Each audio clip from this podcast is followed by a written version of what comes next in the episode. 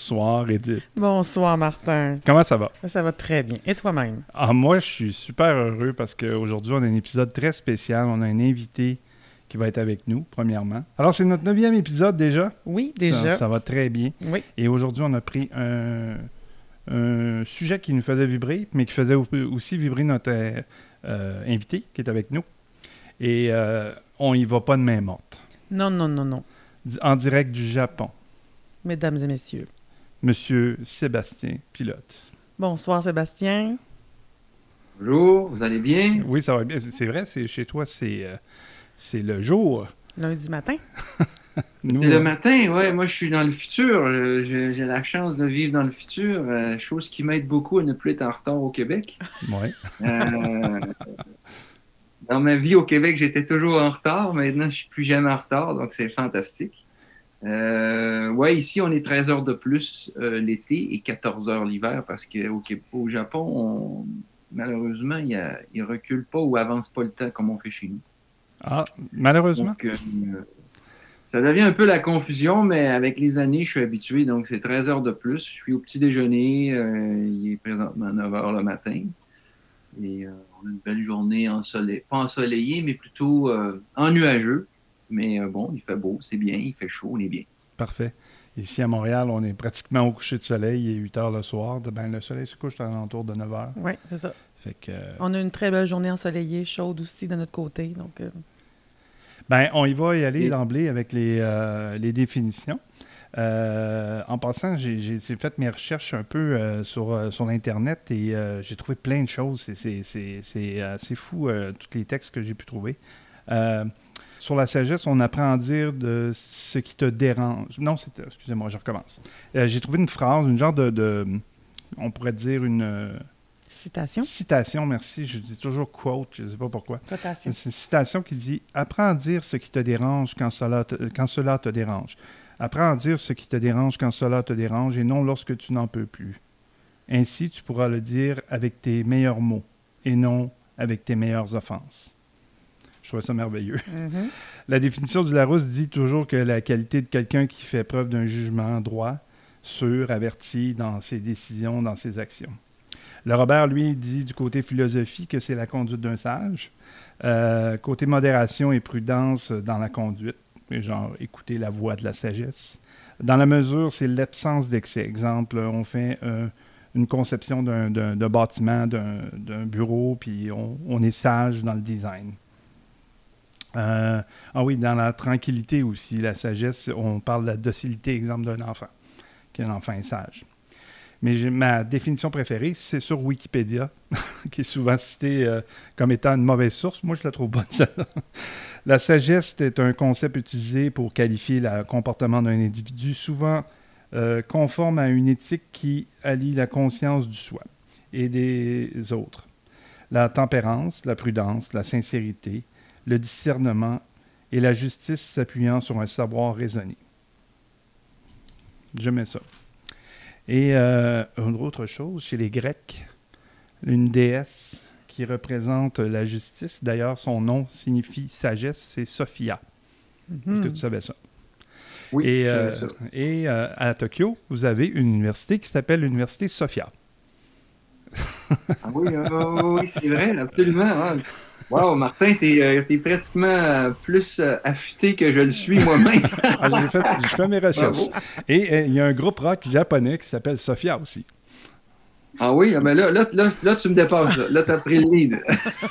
Et euh, chez les Grecs, il y avait Socrate et Platon. Et euh, la Sophia est une vertu essentielle du gouvernant lui permettant de voir les essences, c'est-à-dire en concept ce, qui, ce que la chose est. Fait que donc, euh, Socrate et Platon disaient que euh, en état de Sophia, ben, on sait ce que les choses sont. C'était important de, que quelqu'un qui est en gouvernance ait cette qualité.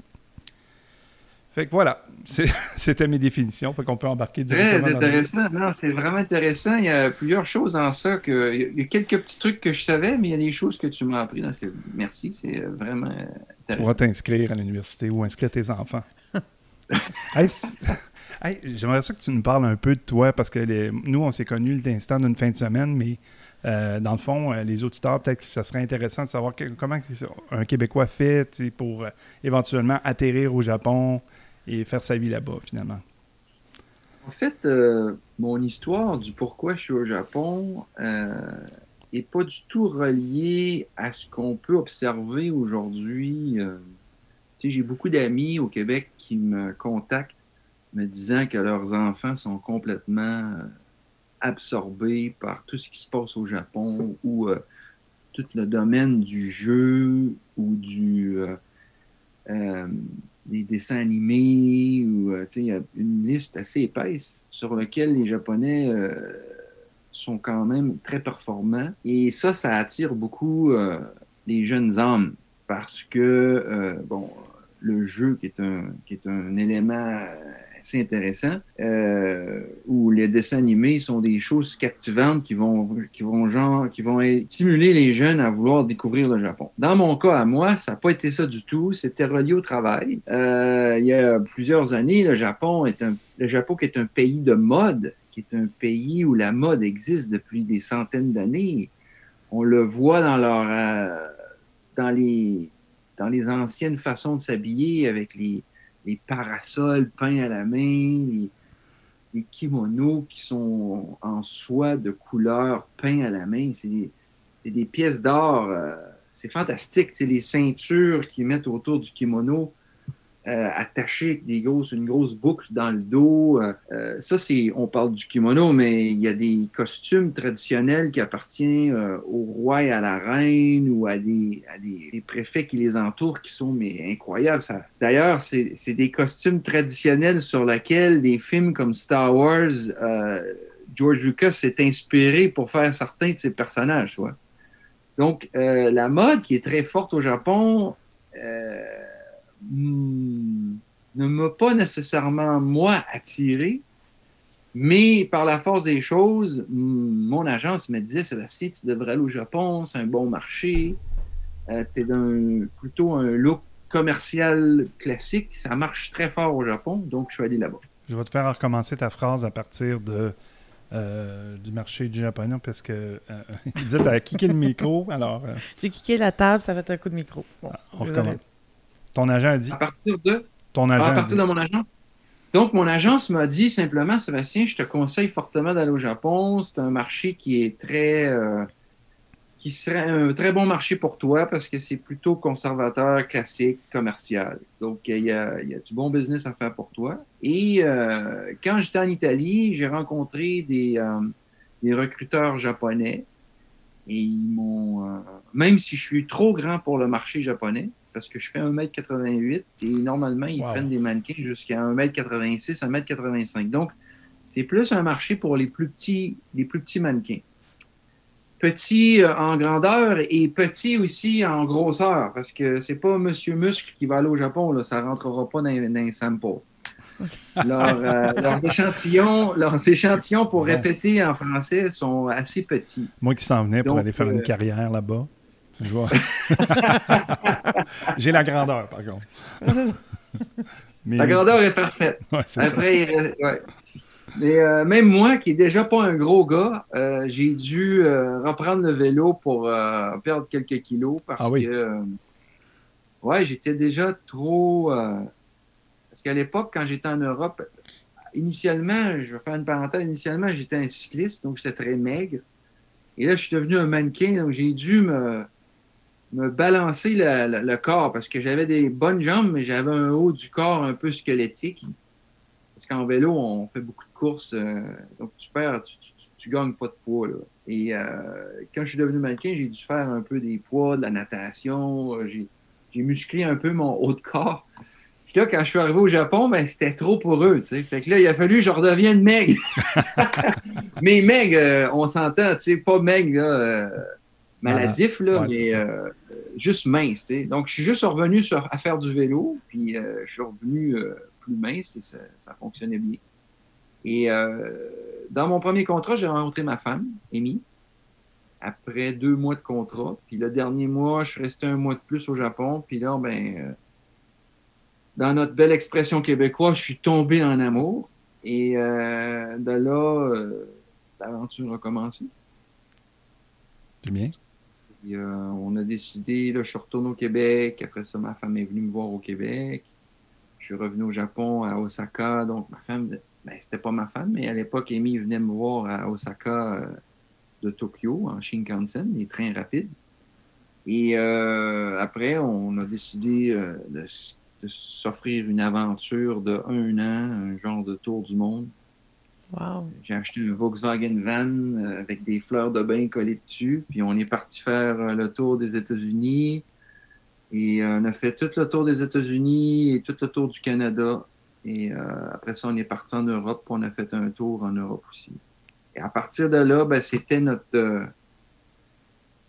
C'était notre test à nos deux pour voir si on était capable de s'endurer euh, à vivre dans un Volkswagen Van euh, pendant aussi longtemps. C'est ça, C'est ça, j'étais pour dire. C'est pas, il n'y a pas beaucoup de pieds carrés ou de mètres carrés là, disponibles dans, le, dans la vanne. Là.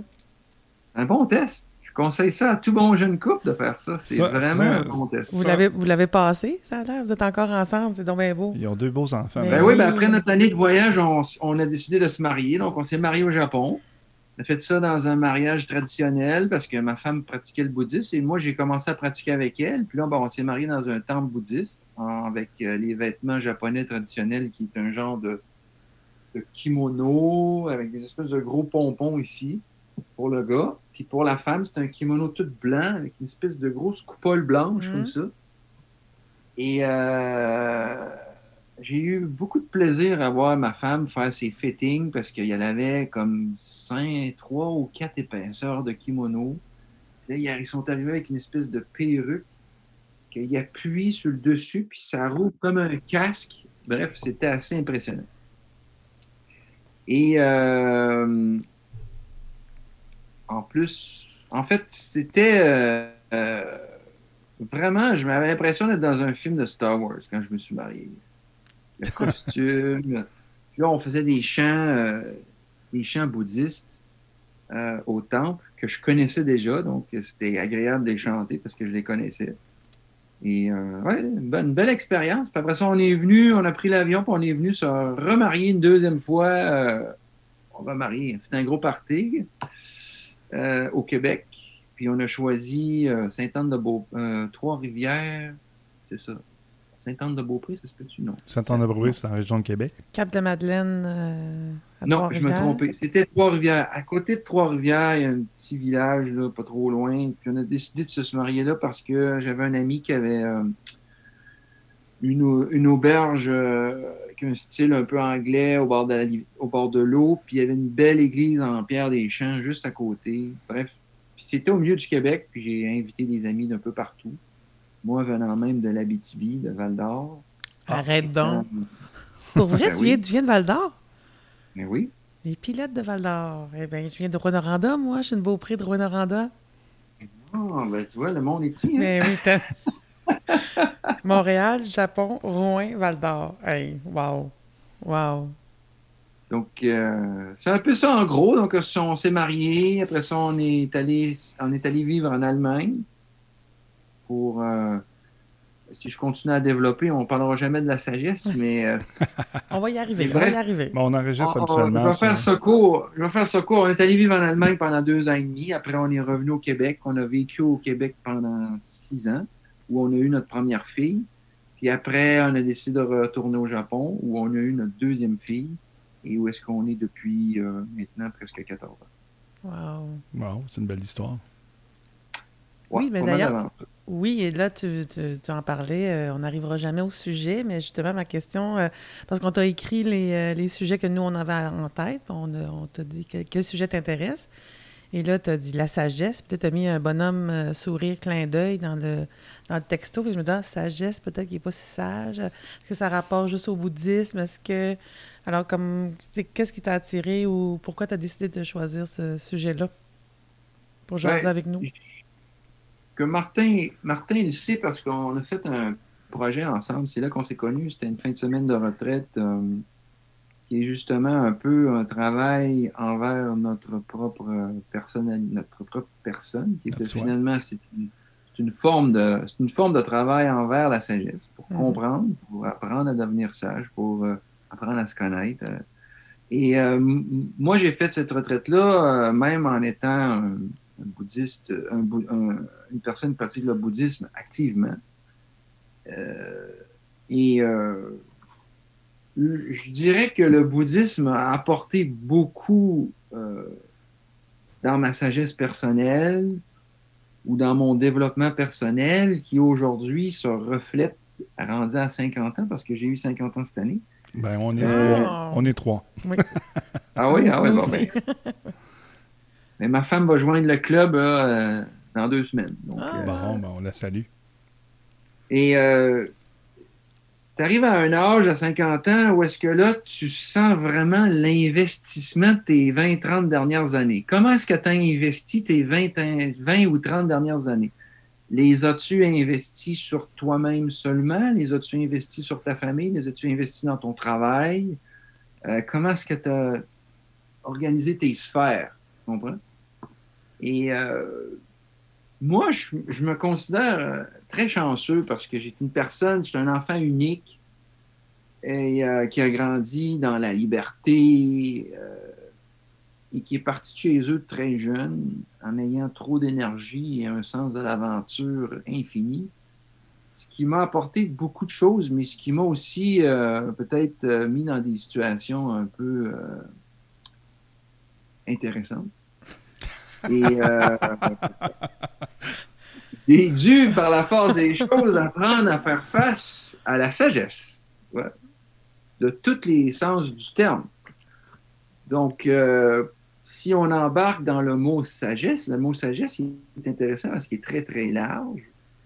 Et euh, je trouve que c'est un terme sur lequel on devrait parler plus souvent parce que la sagesse, c'est pas juste la sagesse du, du monsieur qui est rendu à 75 ans, les cheveux blancs, la barbe blanche, et qui s'est dans sa chaise à, te donner des conseils.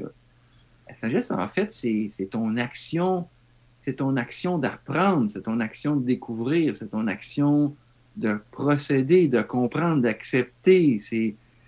C'est ta réflexion sur laquelle tu regardes en arrière sur tout ce que tu as bâti de positif, de négatif, et comment tu as engendré ça dans ton. Comment tu as inclus ça dans ta vie d'aujourd'hui? Donc, tu peux, tu peux vraiment dire, OK, la rétrospective de ma sagesse rendue à 50 ans, c'est ça. Et à 60 ans, ça sera d'autres choses. Et à 70 ans, ça sera d'autres choses. Et on va, on finira jamais d'apprendre sur la sagesse. Est-ce qu'indirectement, la sagesse passe par la souffrance, selon toi? Ben moi, je pense que ça va avec, oui. T'as pas le choix. Parce que. C'est là qu'on a les plus grandes leçons, peut-être? Enfin, les plus grandes leçons, je sais pas, mais peut-être lesquelles où tu vas t'en rappeler le plus ou le plus longtemps, mm-hmm. ou sur lesquelles. Euh, souvent, dans la souffrance, euh, c'est là qu'on arrive à, comprendre le plus de choses. Les êtres humains sont intéressants, tu sais. Euh, c'est des êtres bizarres Selon moi, c'est vraiment la race, c'est la race la plus bizarre de la planète. si tu regardes les animaux, les poissons, les insectes, euh, les microbes, toute vie sur la planète, les arbres, la euh, ont tous un standard, ont tous un standard équilibré. Et ils ne se nuisent pas les uns les autres. Au contraire, ils s'accomplissent les uns les autres. Nous autres, on est vraiment la race à part. Donc, on est vraiment une autre race et on, peut apporter beaucoup aux autres, mais on peut leur en prendre beaucoup aussi. Et euh, c'est là que la sagesse devient intéressante parce que, surtout dans le moment où on vit aujourd'hui sur la planète, avec tout ce qui se passe, euh, comme présentement, on a eu deux années de souffrance avec la pandémie. Je ne veux pas embarquer dans le sujet, mais je trouve que c'est une opportunité intéressante parce que la planète au complet a réduit ses activités, a réduit ses besoins, ses désirs, euh, a réduit euh, sa consommation, a réduit un paquet de choses qui fait que euh, tout le monde, après avoir souffert pendant un an ou un an et demi de, d'avoir resté chez eux, d'avoir pas pris d'alcool, ou du moins un peu moins, ou d'avoir pas mangé au restaurant autant qu'ils voulaient, à part être en voyage autant qu'ils voulaient, à finalement couper des caprices ou des plaisirs qui étaient euh, pris pour acquis, ont réalisé, les gens ont réalisé à quel point la vie peut être belle dans sa cour. N'y a pas besoin d'aller au Mexique pour, euh, pour prendre du temps et avoir du plaisir. Si tu es dans l'appréciation, si tu es dans l'appréciation du moment, si tu es dans le moment présent, tu n'as pas besoin d'être sur la lune pour... Euh, on, comprend que finalement, tout ça, c'est une question de perspective. C'est relatif. Et, et, la sagesse, en fait, la sagesse, c'est un peu la rétrospective de toutes ces actions ou ces interactions-là qui arrivent. Et, quand on a la chance de pouvoir s'arrêter, réfléchir, regarder en arrière, on se dit, waouh, finalement, finalement, cette année-là, ennemie, elle a été dure, mais elle m'a permis de comprendre ça, ça, ça, ça, ça. Donc, je pense que ça, ça devient la sagesse. Ben, moi, dans mon cas, j'ai appris à, apprivoiser ma solitude. Euh, c'était, euh, c'était, je m'apercevais que je me, j'étais constamment dans le divertissement, dans voir des gens, sortir, m'occuper, remplir ma cédule complètement puis d'arriver, puis du jour au lendemain, s'arrêter, rester chez soi, euh, ça a été vraiment un frein, de dire, OK, euh, se tolérer soi-même dans son, dans son appartement, euh, puis d'apprendre à vivre seul et de se faire à manger, moins sortir, et ainsi de suite. Ça a été tout un, un changement dans ma vie, entre autres. Toi, Edith, est-ce qu'il y a quelque chose vraiment qui... oui, bien, au début, j'étais, j'étais cinq semaines à temps plein avec mon fils. Habituellement, on est en, j'ai la garde partagée. Donc, j'ai des journées de à moi et j'ai des journées bon avec lui et tout. Et là, les cinq premières semaines à temps plein, à la maison, on n'avait pas euh, de consigne d'école. Moi, j'enseigne au primaire, donc on n'avait pas de consigne d'enseigner. Mon fils n'avait pas de consigne d'aller à l'école en ligne encore. C'était cinq semaines, lui et moi, euh, apprendre à se connaître, ben, apprendre à se connaître, à, à passer plus de temps ensemble. On n'avait jamais passé autant de temps ensemble.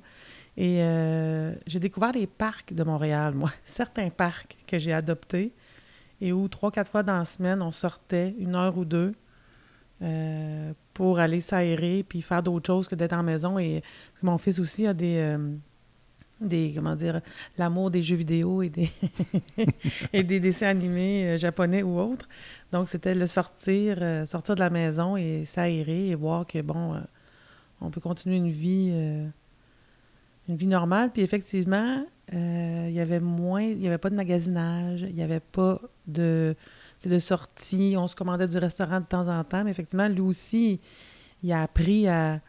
OK, bien, il n'y en, aura pas. On ne peut pas aller au on ne peut pas aller chez, au Lego Store. On ne peut, pas aller, voir les amis. On ne peut pas aller voir les amis. Mais on a vu les amis autrement, par exemple. Lui, on se connectait en ligne avec euh, certains de ses amis de temps en temps. Donc, euh, ouais, c'est ça. Moi, j'ai appris, euh, j'ai appris ça. Après cinq semaines, euh, j'ai appelé son père, par exemple. non, mais avec tout respect, j'adore mon fils, mais après cinq semaines, ouais, il est allé passer une semaine chez papa. Puis pour vous autres, dans votre famille, Sébastien, ça s'est passé comment? je vais juste faire une petite parenthèse, mais trouvez-vous que justement, cette limite-là, qui a été très souffrante pour nous parce qu'elle nous brimait dans notre liberté, mm-hmm. nous a tous donné la chance d'avoir une réflexion sur soi-même. Ben oui. Ah, bien sûr. Euh, de réaliser à quel point on ne connaît pas notre propre fils. Mm-hmm. Ou euh, de réaliser aussi à quel point euh, finalement on n'a pas besoin de grand-chose pour être heureux. Puis on peut être créatif, puis pas toujours utiliser des, des choses externes pour euh, s'alimenter, mais on peut s'alimenter de l'intérieur. Et c'est là que ça devient intéressant. Et c'est là que je pense que tantôt, on devrait mettre une parenthèse. Je vais répondre à ta question en retournant sur comment moi c'était dans ma famille. Euh, nous, au Japon, il n'y avait pas de. Il a pas eu de lockdown parce que c'est pas euh, légal de faire le lockdown dans la constitution japonaise. Est-ce que tu peux répéter? les Japonais. On a eu une petite panne de. T'as lagué. Répète ta phrase, Ah s'il oui. te plaît. Euh, je disais que c'était pas, c'est pas légal dans la constitution, constitution japonaise de, de- de forcer un lockdown. Ah bon? Par contre, euh, leur philosophie puis leur culture est très différente de la nôtre. La nôtre, on est plus basé sur une, une culture individuelle. Ici, c'est plus une culture de groupe où la discipline est très, très présente euh, au niveau euh, de l'éducation. Euh, les Japonais sont éduqués d'une façon un peu, je dirais pas robotique, mais il n'y a pas beaucoup de place pour leur personnel, pour leur, leur choix, leur force de caractère, leur, leur, leur personnalité. Donc, euh, quand le gouvernement dit euh, vous faites ça, vous faites ça, vous faites ça, les gens le font. Et moi, j'avais toujours, je trouvais ça épouvantable euh, comme Québécois d'être observateur de ça. Mais j'ai compris que le, le Japon, qui est un pays où il y a beaucoup de problèmes avec euh, les catastrophes naturelles, euh, ils se doivent d'avoir un système comme ça pour pouvoir être opératoire, opératoire et rapidement et, et pour le bien de tout le monde. Et quand tu as une pandémie, c'est là que tu vois que ça marche vraiment. Parce qu'il n'y a jamais eu de lockdown, il n'y a jamais eu de. Jamais personne qui a été forcé de faire quoi que ce soit et ils ont contrôlé leur, no- leur nombre quand même super bien. Puis même encore aujourd'hui, parce que c'est une culture un peu euh, lente sur les décisions et euh, ils utilisent toujours les autres, civilisa- les autres cultures pour être un peu les guinea pigs de qu'est-ce qui se passe dans le monde. Mhm. Donc, quand il y a quelque chose de nouveau, ils regardent ça de loin, ils attendent, puis quand ils voient que ça marche, ils le font. Et là, ils ont essayé de faire ça avec le vaccin, mais là, ils se sont mis le doigt dans l'œil parce que là, ils ont les Olympiques chez eux. Fait que là, tu peux pas attendre. Là, ils se ramassent à la dernière minute à rusher tout le monde. Bref, c'est pas mal intéressant, mais ça reste que euh, c'est un- une culture très spéciale, puis euh, ils n'ont pas la même sagesse que nous, on peut avoir. Nous, on va avoir une sagesse d'être humain individuel. Eux vont avoir une sagesse de gens qui, qui font une activité en groupe. C'est intéressant. Et ça se complète bien, ça, parce que chez nous, les activités de groupe, la sagesse, on ne l'a pas, pas très, très fort. Ici, les- la sagesse individuelle, ils l'ont pas très, très fort. Donc, ça se complète bien. tu sais. Fait que quand tu es un Québécois qui vient vivre au Japon ou tu es un Japonais qui va vivre au Québec, ben ça va compléter euh, peut-être une partie des choses qui, qui Com- manquent. Complété et ou compliqué? Est-ce qu'il y a des choses, des trucs de- que tu trouves compliqués? Ah, j'aime ça. Ah, c'est dur. T'a- t'a- T'amènes un très bon point, parce que c'est très dur. On sait tous que se déranger de notre routine et de notre, euh, de notre pré-enregistrement qu'on a reçu par la société, d'où est-ce qu'on vient, euh, de changer ça, c'est difficile. Moi, ça fait partie de mon entraînement de bouddhisme, euh, justement, d'apprendre à me déprogrammer pour me reprogrammer. Mais en même temps, euh, je ne vais pas me déprogrammer comme un individuel pour me reprogrammer comme un en groupe. Mais je vais apprendre à gérer en groupe parce que je l'ai appris les 15 dernières années et ça a des côtés merveilleux. Ça a des côtés merveilleux de travailler en groupe. Euh, plus que juste travailler individuellement. Puis travailler individuellement, ça a des côtés fantastiques aussi, des fois, sur certains trucs au lieu de travailler en groupe. Donc, c'est un équilibre. C'est toujours une question d'équilibre. Il faut savoir choisir euh, ses combats. Il faut savoir aussi euh, admettre qu'est-ce qui est mieux puis qu'est-ce qui est moins qu'est-ce qui est moins bon selon les circonstances. Je faisais part dans une autre balado où on parlait des émotions. Euh, puis je disais souvent que c'était pas possible de régler une situation ou un problème avec tes émotions. Tu réglais plus avec ton, ton sens critique et, et ta sagesse, entre autres. fait que. euh, Absolument. C'est c'est un bon point, Martin, parce que au Japon, si tu es émotionnel, tu deviens dangereux pour les autres parce que tu es en perte de contrôle. Tu n'es pas en contrôle de toi. Donc, tu peux euh, éclabousser ces émotions-là sur tout le monde autour, puis ça devient dangereux et compliqué. Donc, si tu vas dans le trafic, par exemple, puis tu as un gars qui sort le bras de la voiture puis qui se met à crier, ah, je dirais pas les mots. Je fais jamais ça. Ça, Martin ne fait jamais ça en auto. Ah. Mais ça, quelqu'un qui fait ça au Japon, ce qui est drôle, c'est que tous les Japonais vont le regarder lui euh, comme étant complètement lui qui est dangereux. Même si c'est un autre gars qui a fait une connerie, c'est lui qui va passer pour le dangereux parce que c'est lui qui est hors contrôle. Il peut s'énerver, peser sur son accélérateur, euh, tu comprends? Euh, donc, ils sont tellement compacts au Japon, oppressés. Tu prends le métro le matin, là, tu es comme une sardine dans une canne.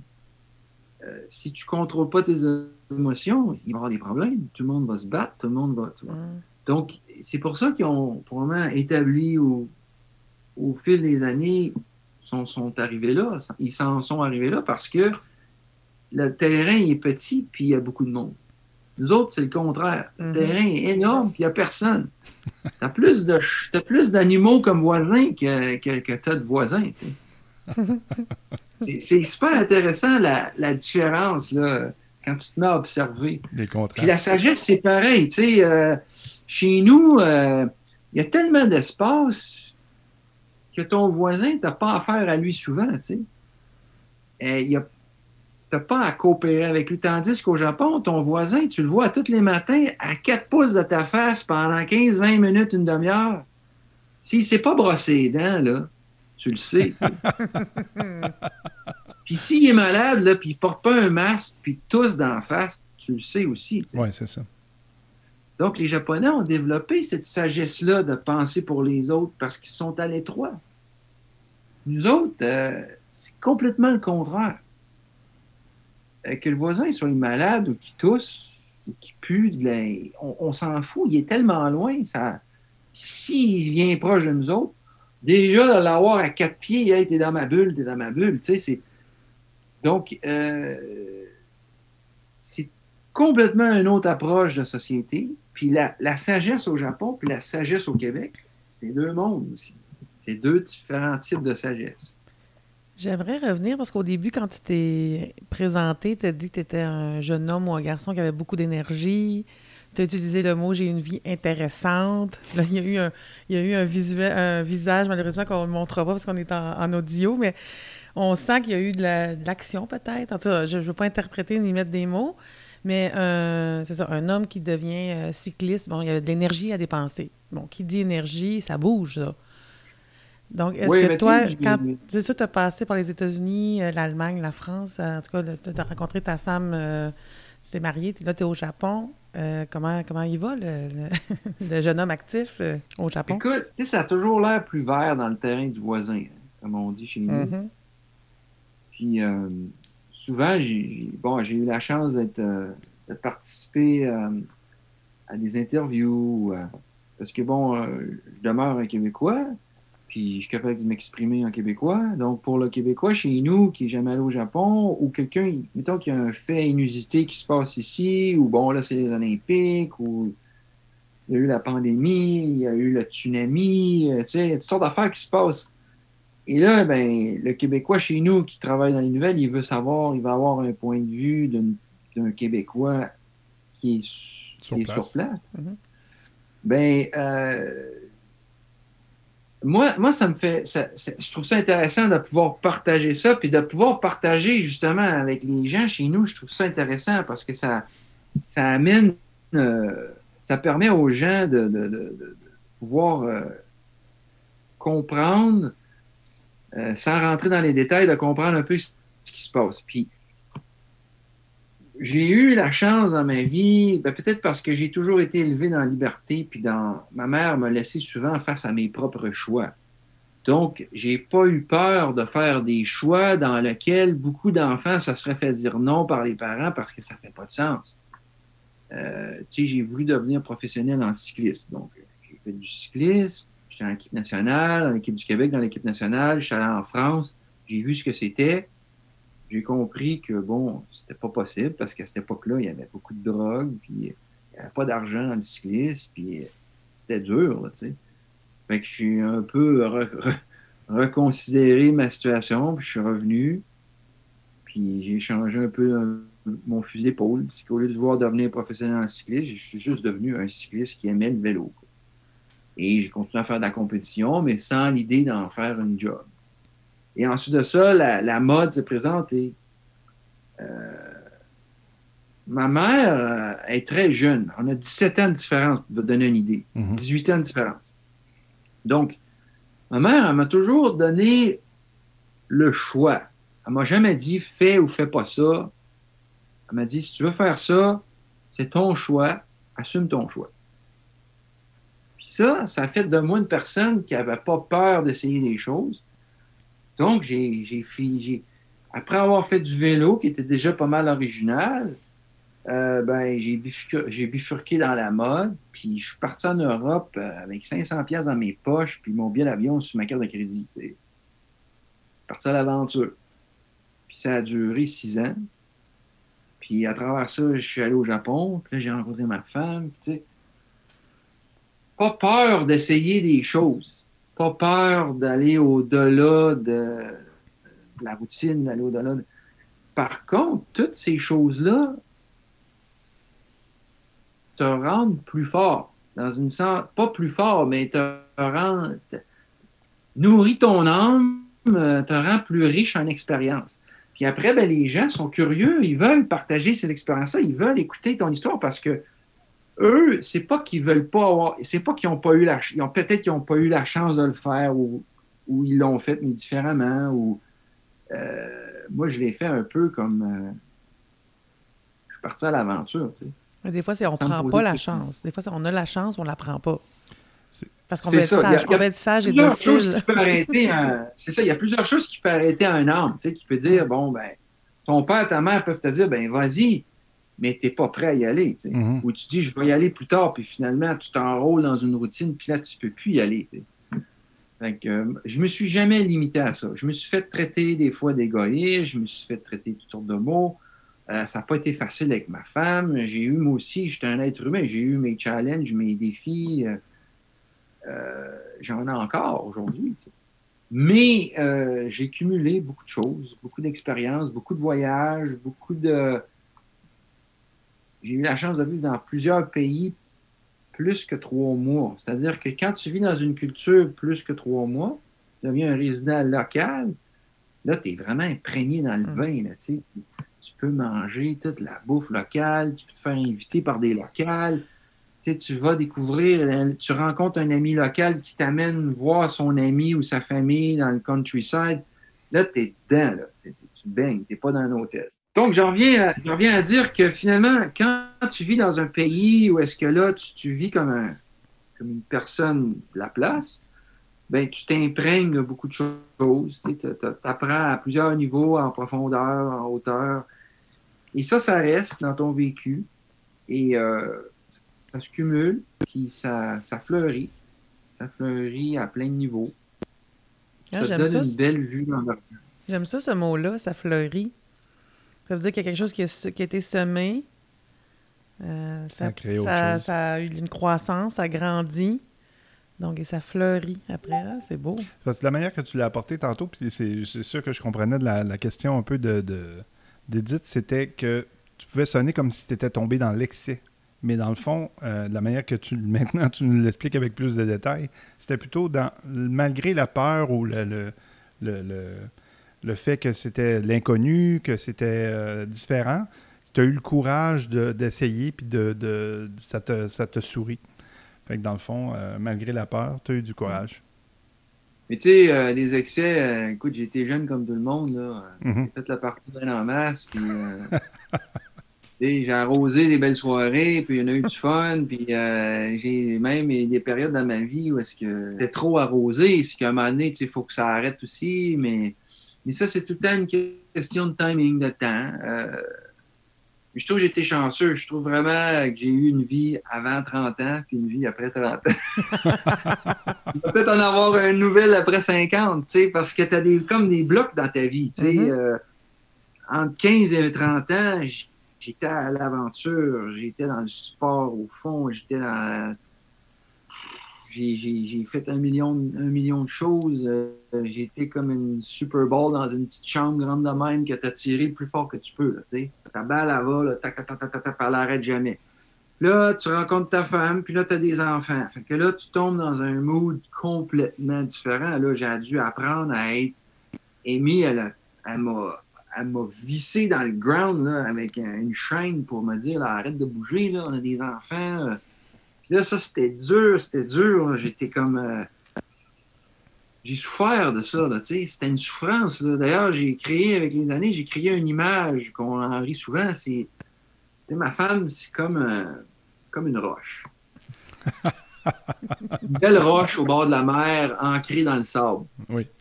Qui est là, qui bouge pas, mais qui alimente le paysage, puis qui, qui, qui- Qui inspire la paix, la stabilité, la tranquillité, euh, la force, le ground. Puis moi, ben, la belle ballonne rouge qui vole dans le ciel avec une espèce de corde qui pend, là, whoop, la corde se pogne dans la roche, tu sais. Puis là, ça crée une image intéressante parce que tu as la roche qui, elle, a toujours rêvé d'être plus légère, de pouvoir bouger, de pouvoir aller à quelque part, mais qui peut jamais faire, qui peut juste rester là parce qu'elle est pris là. Puis finalement, elle a un ballon au-dessus d'elle qui bouge, qui est attaché à elle, qui bouge, qui offre la vue au ciel, qui offre le mouvement, qui offre la, la, le retour, là, tu comprends? Mais la Puis le roche- ballon, lui, le ballon, lui, qui n'est pas capable de rester stable à nulle part, il est finalement ancré à un endroit, mais il peut bouger encore parce que tu as la corde. Ah, c'est bien Fait- beau. Un peu. Donc, officiellement, ma femme, c'est la roche et moi, le ballon. Et c'est un match qui n'a rien à voir un avec l'autre, mais complètement rien à voir. C'est pas le même élément, c'est pas le même poids, c'est pas la. Mais ils se sont matchés ensemble. Tu comprends? Puis ils doivent coopérer ensemble. Parce que c'est ça qui est arrivé. C'est que la corde s'est pognée dans la roche, puis le ballon, il est pogné là. Mais il y a encore une certaine flexibilité qui offre, qui peut se transformer en, en- en- en image positive. Tu peux regarder cette image-là et dire Ah, pauvre ballon. J'aime, tu peux j'aime, dire euh, pauvre roche. j'aime ton image, Mais- pour ton image, mais ton, ton- le fait de dire que c'est une coopération, c'est la Mhm. sagesse de la vie à deux. C'est une coopérer. C'est- hein. Une métaphore, mais, Mais oui. moi j'ai développé cette métaphore-là pour essayer de créer une image positive autour de la roche puis du ballon, qui sont deux éléments, mais qui n'ont rien à voir un avec l'autre. Mais la sais, ma roche, femme, moi, toute ma vie, c'était ça. Culture, c'était ça. Euh, éducation, c'était ça. Euh,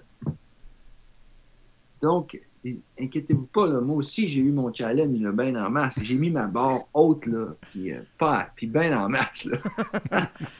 mais tu, tu disais la roche est prise là, mais c'est peut-être, euh, j'a- j'avais le goût de dire, euh, mais c'est peut-être sa mission. Tu sais, Ben oui, elle, mais c'est ça- définitivement sa mission d'être euh, d'être la, la stabilité, d'être belle sur la plage, euh, de- de- d'accueillir la vague, de d'offrir de, l'ombre aux petits, euh, aux petits trucs qui, se- qui se promènent autour, hein, aux petits crustacés. Puis sa mission, ça a été, ben, euh, en tout cas, la, le- le- la corde s'est prise dedans. Elle aurait pu, euh, en tout cas, C'est la force tranquille. Ouais, c'est ça. la force tranquille, tu comprends? Puis ça, c'est vraiment ma femme, c'est la force tranquille dans notre couple. Elle, elle apporte, euh, elle m'a appris beaucoup de choses au niveau de la stabilité, au niveau de la, la routine. Euh, Avant, je n'étais pas une personne comme ça du tout. Je pouvais pas faire ça. C'était pas possible. J'étais toujours en quête d'aventure. J'étais toujours en quête de. Mais j'avais jamais pris le temps de regarder à l'intérieur de moi. Puis là, ben, en pouvant, étant plus stable, euh, j'ai, puis en ayant le bouddhisme aussi, puis en ayant une vie plus routinière, j'ai pu tranquillement commencer à regarder à l'intérieur de moi et à développer une forme de sagesse. Parce qu'avant, j'avais pas cette capacité-là. J'étais comme une queue de veau. euh, Speedy Gonzalez euh, il avait l'air de marcher lentement. Au cube, là, même pas au carré, là, au cube. Fait que, tu sais, c'était, pas drôle. Fait que, c'est ça. euh, ça a été dur pour ma femme aussi, là, de, de- de- de gérer qu'un, avec un clown comme moi, là. Mais euh, j'ai, j'ai réussi tranquillement pas vite avec les années à transformer ce clown-là en, en quelqu'un d'un petit peu plus crédible, puis d'un petit peu plus ancré, puis d'un petit peu plus... euh, Mais tu sais, c'est du travail à longue haleine. C'est des choses que tu. Euh, puis en plus, ce qui est drôle, c'est que la vie m'a toujours amené dans des espèces de pays carrés comme l'Allemagne. J'ai vécu trois ans et demi. La Suisse, euh, quasiment 8-9 mois.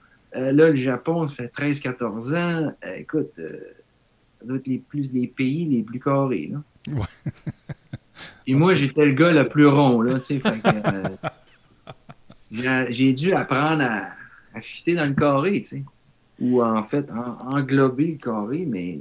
La vie t'a amené ce que tu avais besoin. C'est ça. Exactement. Exactement. La vie m'a amené ce que j'avais besoin pour pouvoir apprendre à, à au moins savoir c'était quoi un carré. Au moins respecter les gens. Parce qu'à l'époque, tu sais, toi, tu vois rond partout. Là. Après ça, tout ce qui a une forme qui est un peu angulaire, là, ça ne rentre pas dans ton monde, tu veux rien savoir. Donc, tu es limite au bout. Là. Oui, effectivement. Et à un moment donné, tu deviens malheureux parce que tu ne copes pas avec personne. Tu, sais, tu rebondis partout comme une balle, mais tu ne copes pas.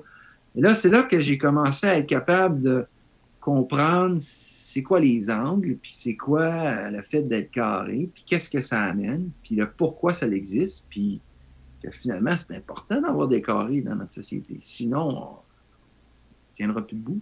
Oui, j'ai une question, euh, une réflexion. Parce que tu, me dis, euh, tu nous dis, elle m'a apporté la stabilité, elle a pas calmer le clown, mais elle a. Euh, en tout cas, elle t'a aidé à avoir la, une routine. Euh, mais là, tu as parlé de coopération, euh, l'équilibre. Est-ce que toi, tu dirais que tu as réussi, tu as, un échange? Tu lui as. Toi, qu'est-ce que tu penses que tu lui as apporté à la belle Amy? Oh, enfin, je, je la fais rire beaucoup, je pense. Ah, c'est une, un très bon point. Qui une personne qui a, une capacité de concentration hors du commun. C'est-à-dire qu'elle a un tremblement de terre, elle, elle est sur son ordinateur, là, puis euh, elle ne va pas le sentir. Elle est focus. C'est comme nous avec les tempêtes de neige. Pour eux, c'est mardi, un, tremblement de terre. non, mais c'est intense. Là. Elle a une capacité de concentration qui. Euh, puis. Euh, moi, je la fais rire. je pense que j'amène un côté une diversité. Euh. Dirais-tu que tu aurais, arrondi, excuse-moi, est-ce que tu dirais que tu as arrondi un peu ses angles? Hmm. Oui, puis je continue à me battre pour ça parce que euh, les gens qui sont sérieux vont jamais devenir clowns, tu comprends? Mm-hmm.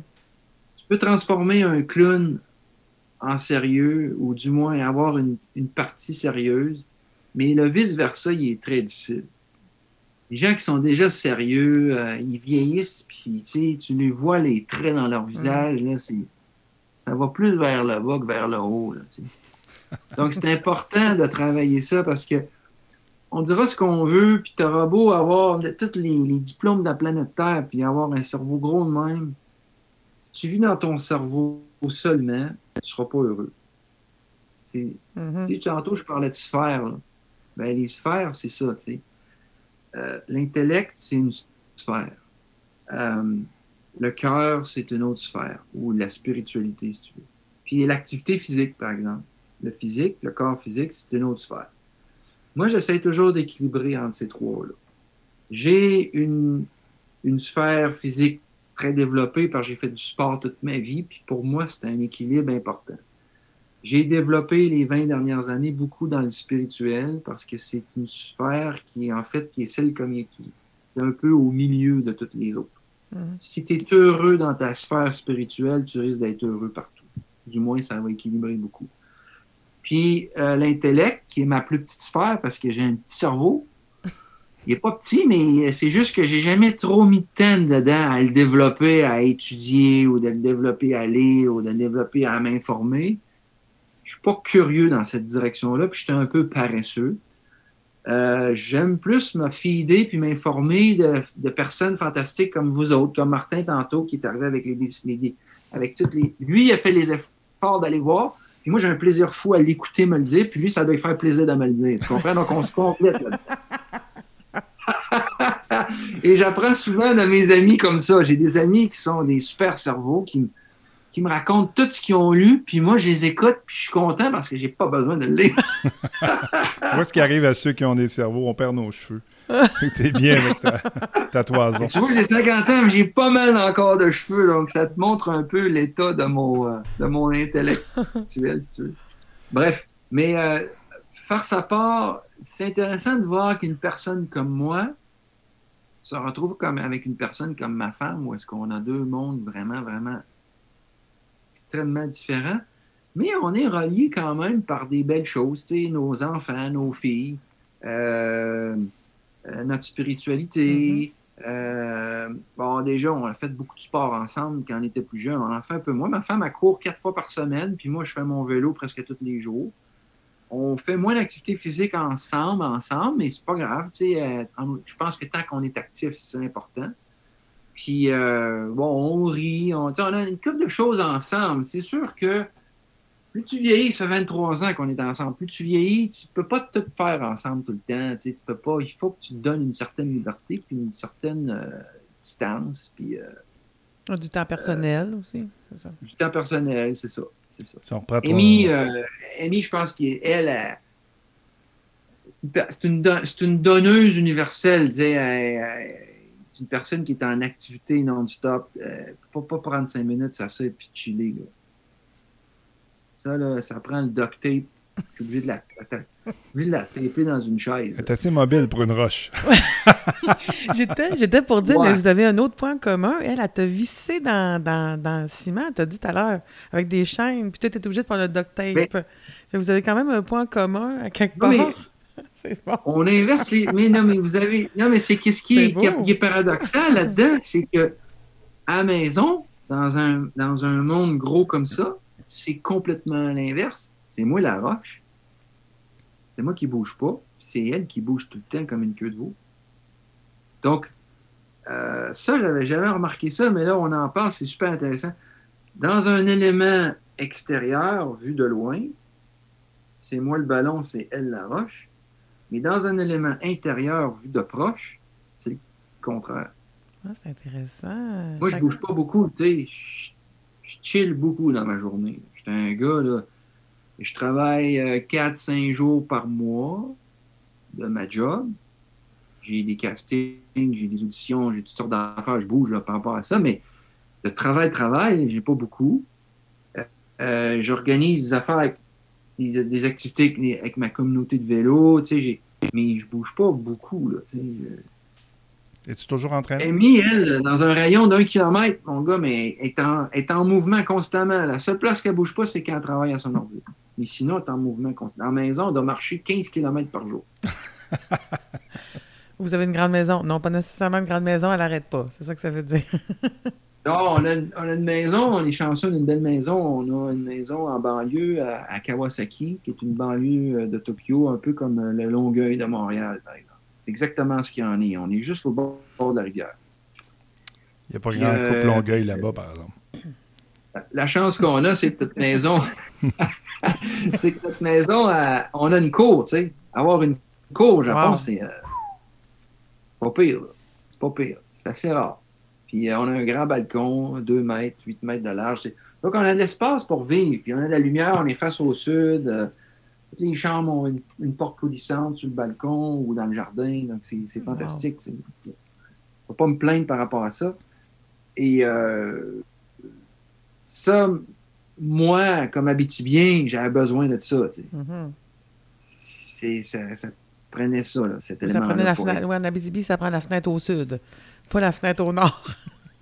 la fenêtre est au sud, tu sais. Euh, euh, mais, mais euh, Amy, tu vois, elle n'avait pas vraiment besoin de ça, ces éléments-là, au début. Mais là, une fois qu'elle est dedans, là, maintenant, elle apprécie au maximum. Tu sais. on fait notre petit grounding, des fois. On va dehors, on se met les pieds dans pelouse, on se couche dans pelouse. Tu sais. Le grounding, c'est un autre élément qui est super important qu'on devrait tous faire. Tu sais. La pire invention, euh, j'ai lu ça. D'ailleurs, Martin, j'ai lu ça. La pire invention, c'est que. On t'écoute avec plaisir, Sébastien. Tu vois que c'était tout de la. C'était n'importe quoi ce que tu as dit tantôt. la pire invention, c'est que c'est d'avoir inventé des souliers avec la semelle en caoutchouc. parce que ça coupe du ground. Ouais. Tu sais, sur la planète, avec l'attraction, tout est groundé. Donc, dans le ground, tu as la, dis- la, la- la- la- la discharge, comment on dit ça, la- la- le déchargement des, euh, du négatif ou du positif. Mm. Ouais, c'est ça. Et, euh, et nous, si on va se mettre dans l'herbe et on a le contact sur la terre, euh, écoute, c'est vraiment. Tu regarderas ça sur Internet, ça peut être un autre sujet. Euh, le corps se décharge d'inflammation, se décharge de pensées négatives, se décharge, tu te décharges dans, dans, la, dans, la, dans la terre. Et euh, on pratique ça pas mal, Amy et moi, de temps en temps. On va dans la pelouse, euh, on relaxe 15 minutes. Et je te mets au défi, mets tes pieds dans la terre ou sur la pelouse pendant 15 minutes. tu vas sentir, quand tu reviens dans la maison, tu vas sentir des euh, tingling, des espèces de chatouillements. Les fourmillements. Et euh, c'est pas mal intéressant comme feeling et tu te sens calme, euh, reposé. euh. Et euh, j'ai un ami qui pratique ça une demi-heure par jour, puis il dit qu'il dort beaucoup plus profondément et beaucoup mieux quand il le fait que quand il le fait pas. Bon. On Peut-être que c'est un autre aspect de la sagesse. Ben, je dirais Euh, que secrètement, pas mal tout le monde aime marcher pieds nus, soit dans le gazon, soit dans la terre. Ben, Euh, surtout au Québec, parce qu'avec l'hiver qu'on a, tu sais, dans tes bottes tout l'hiver. euh, quand tu arrives au printemps, on- les Québécois, c'est vraiment comme des c'est vraiment comme des fleurs ou des arbres. Ils, ils sortent dehors, puis là, c'est le besoin de lumière, puis le besoin de chaleur, puis le besoin de, de contact avec l'eau, avec la nature. euh. Ça, moi, j'ai toujours gardé ça à l'intérieur de moi, surtout venant de la BTB. L'été, il est court. Hein? Fait Mm. qu'à l'été, il n'y a pas question de niaiser en dedans s'il fait soleil dehors. Tous les parents sont tous pareils. Ils vont te mettre dehors. là. Fait que euh, j'ai toujours cet élément-là, mais en vivant à Tokyo, il fait soleil tout le temps l'hiver. C'est sec et soleil. Donc, je suis tout le temps dehors. Je ne peux pas rester en dedans. Il faut absolument que j'aille le faire un peu de vélo dehors. Il faut que je profite du dehors. Tout obligé. Donc, des fois, le monde, il me demande comment tu fais pour être motivé tout le temps à aller dehors de même. Mais je dis parce que c'est. Ça a été programmé dans mon cerveau étant petit. Tu sais, je- je ne peux pas rien faire, c'est de même. Fait que. euh, ça, ça, ça, c'est quelque chose que nous, les Québécois, on devrait apprécier plus. C'est cette force du contact à la nature. Euh, ça, c'est pas tous les pays qui ont ça. C'est pas Non. toutes les nations. Trouve ça intéressant euh, ce que tu dis euh, de parler des espaces verts. Tu disais qu'au Japon, il y avait beaucoup de monde, peu d'espace. Au Québec, on a beaucoup d'espace, peu de monde. Et tu parles de l'importance des espaces verts, des parcs. Donc, tu réussis à trouver ton compte euh, dans, En dans fait, ta euh, ville. il y a pas mal d'espaces verts au Japon et les Japonais, tu sais, le Japon, c'est une, euh, c'est quand même un grand terrain. Il y a beaucoup de montagnes. Donc, euh, les gens sont concentrés dans, dans les villes. Sont entassés un peu les uns sur les autres, mais dans les villes. Mais euh, si tu regardes le Japon, il y a beaucoup, beaucoup de villages, beaucoup de villes, euh, c'est bien étendu. Et euh, il y a quand même beaucoup de forêts.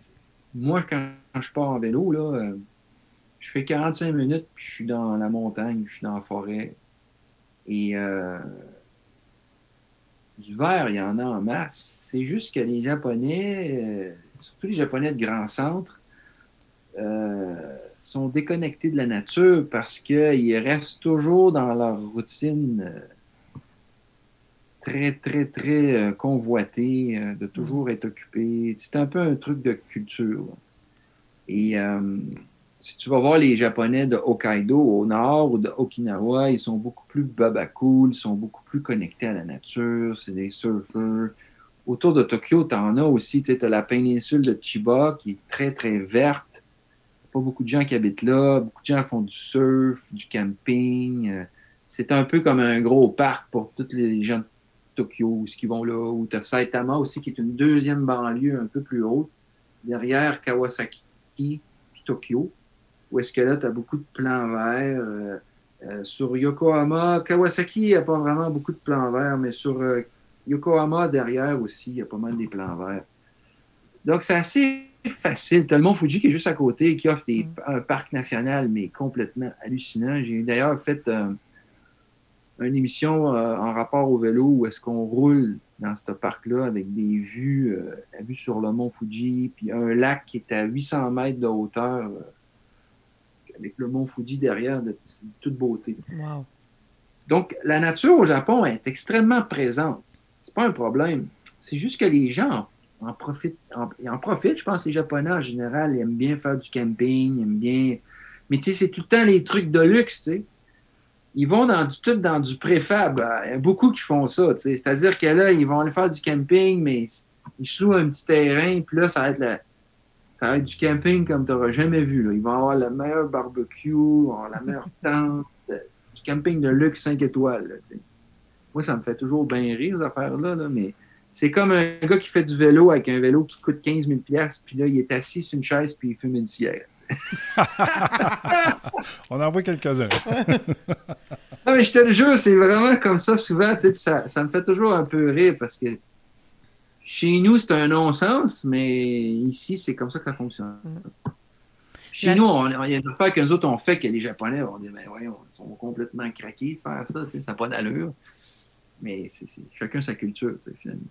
Oui, la nature, donc, euh, j'imagine, nourrit la sagesse, dans un premier point. Deuxième point, euh, ta femme et toi, vous.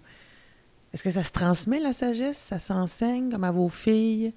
Euh, ça se. Oui, ça se... absolument, ça se transmet et ça s'enseigne. Ça se pratique?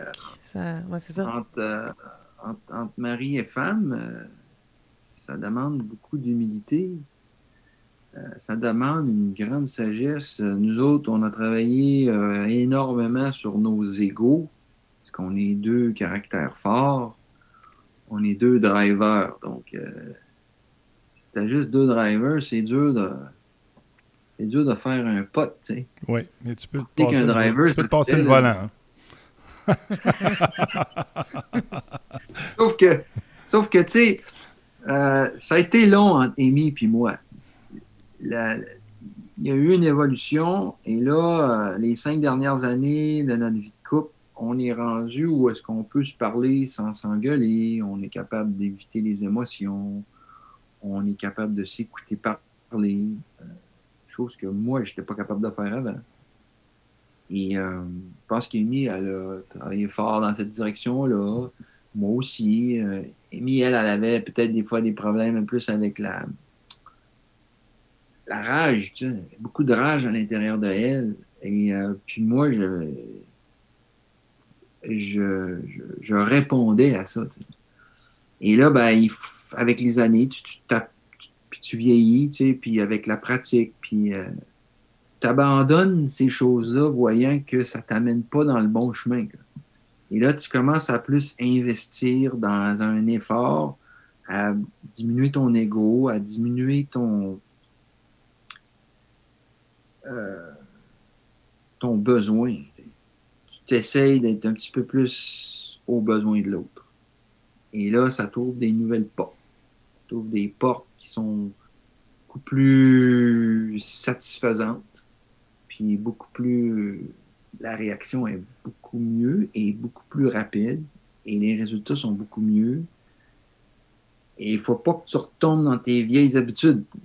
Il faut que tu restes focus sur sur ce que tu peux faire pour l'autre ou ce que, ce que tu. Enfin, c'est facile à dire comme ça. Là. Moi, je vous raconte ça, là, mais des fois, on est tous humains. Hein? Des fois, on retombe dans nos, Dans nos, vieilles, habitudes. Puis là, ben, au moins, si on le voit, il n'y a aucun problème à le voir, puis à arrêter, puis à reculer d'un pas, puis dire à l'autre Hey, excuse-moi, là, je me suis un peu emporté. Je m'excuse, on recommence. Mm. Puis l'autre va accepter euh, humblement parce que voit très bien que ta première des choses, tu as réalisé, tu as arrêté, tu as reculé. Il n'y a aucun problème avec ça. Puis c'est la façon à faire. Il ne faut pas continuer dans un chemin où est-ce qu'on s'engouffre. Il faut arrêter tout de suite avant de s'engouffrer pour euh, faire la, corriger le tir. Euh, puis ça, c'est tout des. Finalement, c'est tout un peu des moments de sagesse. C'est ça, j'étais pour dire. T'as pas les cheveux blancs, t'as pas de barbe blanche, t'as pas 70 ans? Ah, les cheveux blancs, j'en ai, euh, regarde, euh, j'en ai bien en masse, là, j'en ai en arrière. La barbe, j'ai tout blanc ici. euh, j'ai même, j'ai même, du, j'ai même de- le, le poil blanc sur le chest. là, ça s'en vient pas pire. là. Mais t'es pas en haut d'une montagne. C'est ça, je veux dire. t'es pas l'image du sage. Mais vous, vous avez, ça, encore rendu là. vous Il avez votre sagesse. Mais encore un jeune et j'ai juste 50 ans. es-tu d'accord un peu si, si on part avec nos, nos rigidités de, de, de, de soi, de l'individu, puis on décide de s'associer avec quelqu'un, c'est de dans la sagesse, ça nous permet de se laisser envahir par l'autre et d'envahir. Et que l'autre aussi, dans sa sagesse, te laisse l'envahir un peu. Fait comme ça, on se transforme l'un l'autre pour devenir un vrai tout. une, pièce de casse-tête qui fit ensemble. C'est seulement dans la, persistance et justement l'intelligence émotionnelle qu'on réussit à faire ça. Non, mais tu as absolument raison, Martin. Euh, finalement, un couple, c'est dur. Et euh, l'apprentissage, ça n'a rien de facile. Il n'y a personne qui a une vie de couple facile. C'est pas vrai. Tout le monde a, tôt ou tard, des challenges. Après, c'est à toi de décider si tu prends ces challenges-là comme des opportunités de devenir meilleur et plus grand et d'élargir ton Mhm. vase d'acceptance, ton cœur, élargir toutes tes capacités, ou de les garder petites, puis de finalement ben, déchirer ta famille ou déchirer ton couple, ou, peu importe la situation. Moi, moi j'ai. Ma mère, euh, elle, tombe enceinte à 17 ans. euh, elle m'a eu à 18 ans euh, dans une situation où c'était pas facile. mon père biologique, son, son, son chum à l'époque, est parti l'abandonner un peu là. Elle, venait de déménager dans une nouvelle ville. Elle connaissait pas grand monde, un peu un peu de gens. Bon, est chanceuse à rencontrer mon père qui m'a pris sous son aile avec sa famille euh, quelques mois plus tard. Euh, Donc, ça s'est bien passé. euh. mais tu sais, c'est une personne qui, qui a vécu des moments difficiles et euh, ben, elle a su prendre ces challenges-là pour en faire une force qui fait de elle aujourd'hui une femme fantastique. Tu sais, moi, je me considère comme un gars vraiment chanceux d'avoir eu une mère euh, aussi incroyable. Et elle m'a toujours, moi je pourrais dire, elle m'a toujours traité ou m'a toujours donné son éducation de façon ouverte et libre, comme si on était deux amis. Elle me disait, ben, écoute mon grand, si tu veux sortir, sors, mais si tu te fais attraper, c'est ta responsabilité. Tu deals avec. tu sais. Tu dors là en prison pour un soir, ça va te faire réfléchir. Euh, pas trop le choix de m'éduquer comme ça. Tu sais, elle mesurait 5 pieds 5, puis moi, je mesurais 6 pieds 3. Là, euh, tu sais, j'étais un gars, un caractère fort, tout. tu sais. Fait- Mais ma mère, elle m'a jamais. euh, elle n'a jamais essayé de me contrôler, mais elle m'a juste mis des, limites. puis elle m'a dit ces limites-là t'appartiennent. Si tu veux les dépasser, c'est ta responsabilité. Mais moi, je te dis que ça, c'est une limite qui est déjà quand même pas pire. Fait qu'essaie de respecter ça. Fait que moi, je, comme j'aimerais essayer d'inculquer les mêmes philosophies à mes filles, mais en étant au Japon, marié avec une japonaise, je peux pas. Malheureusement, je peux pas le faire à 100%. Je peux le faire à 25-30%. Et ça, c'est très, très difficile pour moi, mais je dois l'accepter. Parce que ma femme, elle, a reçu une éducation différente. Et son éducation n'est pas du tout dans cette direction-là. Et je dois apprendre à respecter ça et à accepter ça. Et, euh, et c'est pas toujours facile pour moi, tu sais, de, d'accepter que, bon, ma femme est plus dans une, dans une éducation où est-ce que, bon, euh, quand t'es parent, tu es responsable de tes enfants de A à Z et tu fais beaucoup pour eux. Et, et, euh, dans ce temps-là, l'enfant, lui, doit devenir responsable à faire ses études, d'être responsable à avoir des bonnes notes. Mais mes filles, ils agissent pas comme ça. Ils sont un peu comme moitié moi, moitié elle. tu sais. Fait que là, c'est challenging pour eux, c'est dur pour elles, c'est dur pour eux autres, c'est dur pour moi. Donc, on a tous nos, nos challenges. Donc, on doit essayer de surfer avec un maximum de sagesse là-dedans. C'est pas facile. C'est vraiment, vraiment, vraiment pas facile. Peux-tu nous rappeler, elles ont quel âge, euh, les filles? Euh, j'ai perdu le... Euh, Miu Miu, ma plus jeune, elle a 13 ans. OK. Puis Kokomi, ma plus vieille, elle a 18 ans. OK. Et L'avantage l'avantage des inconvénients, ce qu'on pourrait dire, c'est de- dans cette éducation-là, ce que tu apportes euh, tes valeurs à 25% comme tu peux nous dire, ça, leur crée-tu des difficultés dans leur, dans leur vie euh, extérieure à la famille? Ben, tu vois déjà, ils parlent beaucoup en japonais avec leur mère. Puis euh, ils parlent une espèce de japonais de maison, slang un petit peu, que je comprends à moitié. Euh, puis souvent, je me sens souvent exclu des conversations où je suis obligé de demander de répéter. Donc, Amy est toujours obligé de répéter. Puis j'ai pas appris le japonais à 100% pour la simple et bonne raison que euh, j'étais paresseux, puis c'était compliqué, puis je l'ai appris tranquillement à travers euh, mon travail. Euh, je comprends quand ça me tente de comprendre, puis je comprends pas quand ça me tente pas de comprendre. Si je suis fatigué, ben là, moi j'ai des genres de paupières dans les oreilles, là, ça ferme. Ça, c'est le beau côté de vivre au Japon parce que t'as pas toute la pollution de la radio, puis de la TV, puis des voisins, puis des, du couple à côté au restaurant qui raconte son, son dernier trip de fin de semaine. Euh, T'es pas obligé d'entendre ça, là, tu sais, t'es- t'es- tu l'entends pas.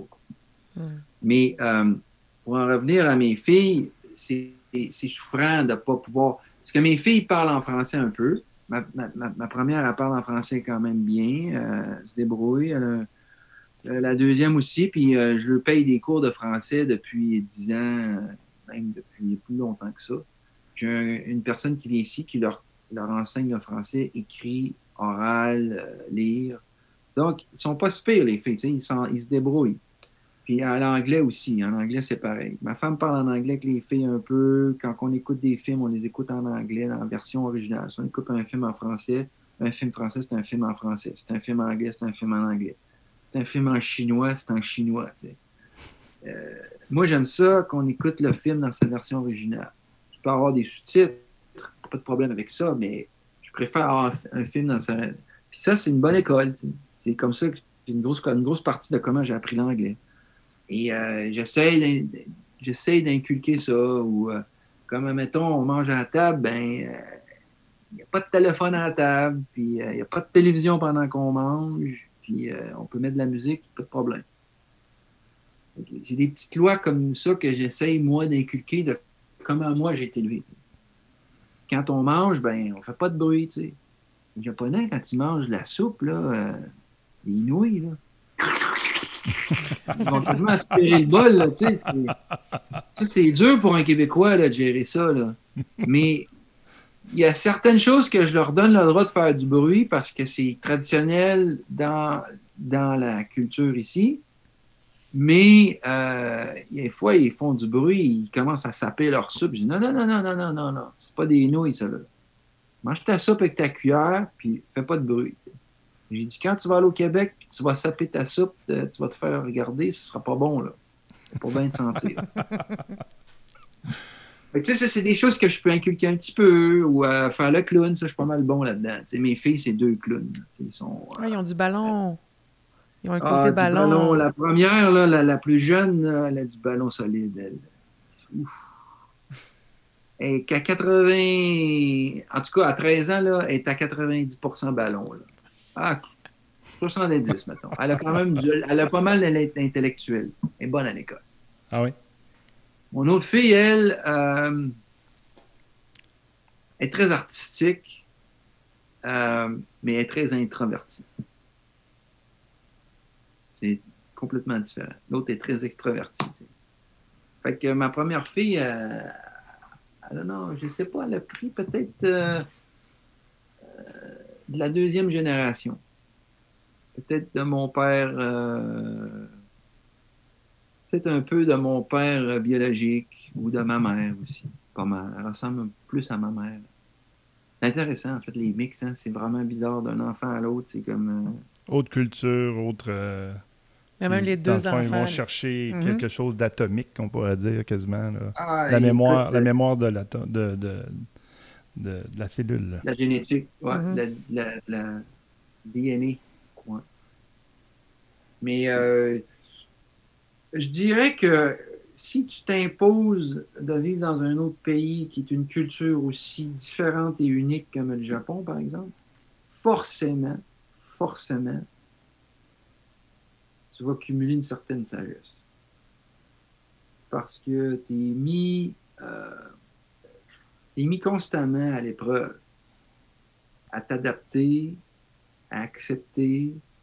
Puis il y a des jours ça marche, puis des jours où tu, ça marche pas. Là. Hier, j'ai eu une journée, là, c'était dur. Hier, là, je serais parti du Japon hier, puis je serais venu euh, rester au Québec. là. Mais c'était ma journée hier. Aujourd'hui, c'est d'autres choses. Fait que chaque être humain a le droit ou a le choix ou fait ce qu'il veut finalement. Puis même en étant vivant au Québec, euh, on peut avoir sa routine, mais on peut aussi on peut s'imposer une certaine discipline. À dire, ben là, j'ai décidé de faire des cours de ci pour les deux prochaines années parce que je voudrais apprendre ci. Donc, c'est un peu plus difficile, mais en même temps, ben, tu apprends plus. C'est toujours une question de- de- de- d'effort ou de discipline ou de motivation ou d'énergie aussi, parce que des fois, on n'a pas l'énergie, tu sais. Il y a des périodes dans notre vie où on a beaucoup, beaucoup d'énergie. Puis là, on est très productif. Puis là, tout d'un coup, on se rend compte qu'on en a trop brûlé. Puis là, on n'a plus rien dans. Il reste plus rien là, dans le collimateur. là. Puis là, ben, pendant un an ou deux, ben, tu es plus un peu en récupération. Est-ce que tu dirais que c'est un peu comme la. C'est un pays qui ne veut, pas s'est reconstruit. Ils ont, été mis euh, face à, se reconstruire complètement après les, les guerres. Puis de- ils n'ont pas eu le choix. là. Ils n'ont pas eu le choix. C'était euh, euh, survie ou meurt, carrément. D'avoir à se reconstruire comme ça, fait que c'était, une force pour eux de, de- se mettre en groupe puis de, mais ils ont toujours été comme ça, même avant. mais je veux dire, euh, ça, ça a été comme sauveur pour eux autres d'être dans, là-dedans.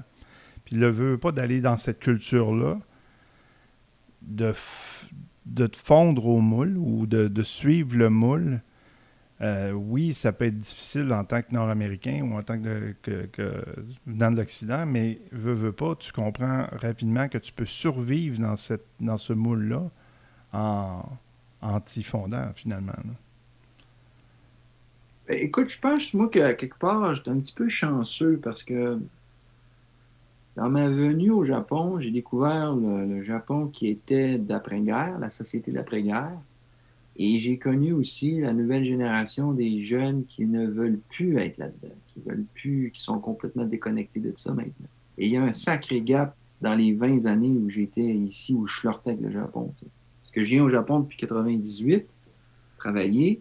Pendant 10 ans, je venais in and out pour des contrats de 3 mois. Puis là, ben, ça fait euh, 14 ans que je viens, que je vis ici.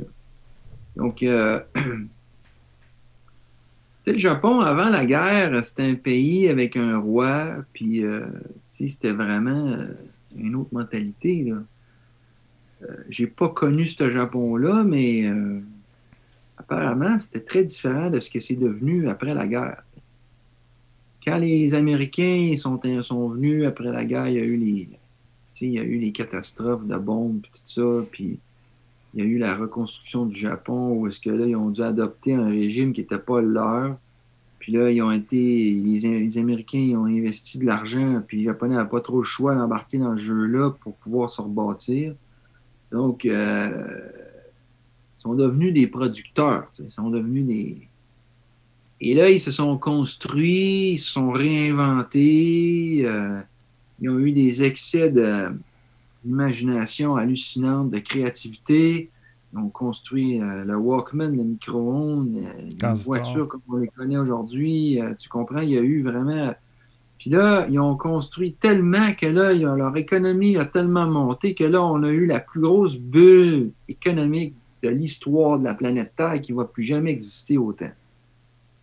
Puis, et là, c'était le, le- le- le summum du délire au Japon. T'es rendu tout fou, tu sais. Il y avait trop d'argent ici, là. c'était comme hors contrôle.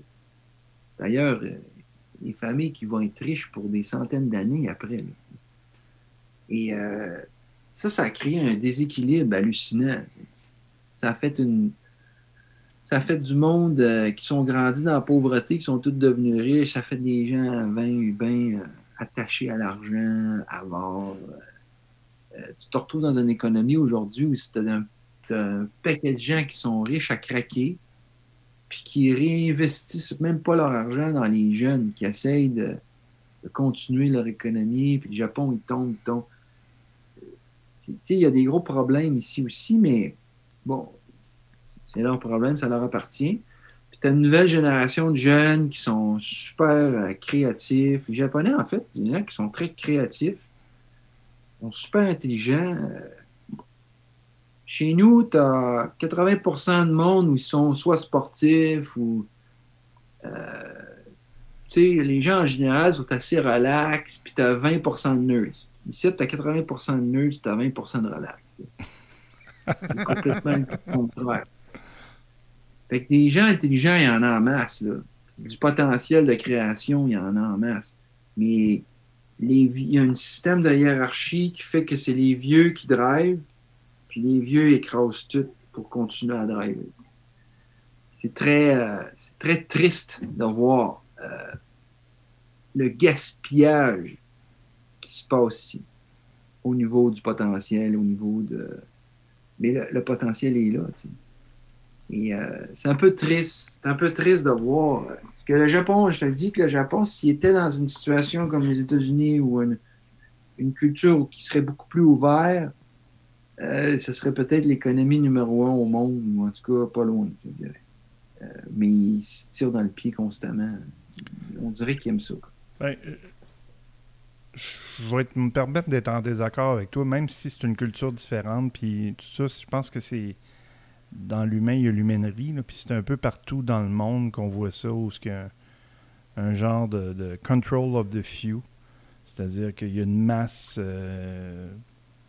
souvent qui est appelé le 1%, qui contrôle tout ce que, ce que le reste du monde fait. Fait que différentes cultures, différentes façons de le faire, mais ils le font quand même. Soit des pays comme, euh, comme euh, la Russie, où ce que ce ne serait pas des, des oligarques, euh, probablement que leur, leur, président ne pourrait pas faire en, emmener aussi large. L'argent mène le monde, veut, veut pas. Puis euh, moi, en tout cas, ce que je souhaite en, entendre ce que tu dis, c'est qu'éventuellement, il va y avoir un débalancement de ça.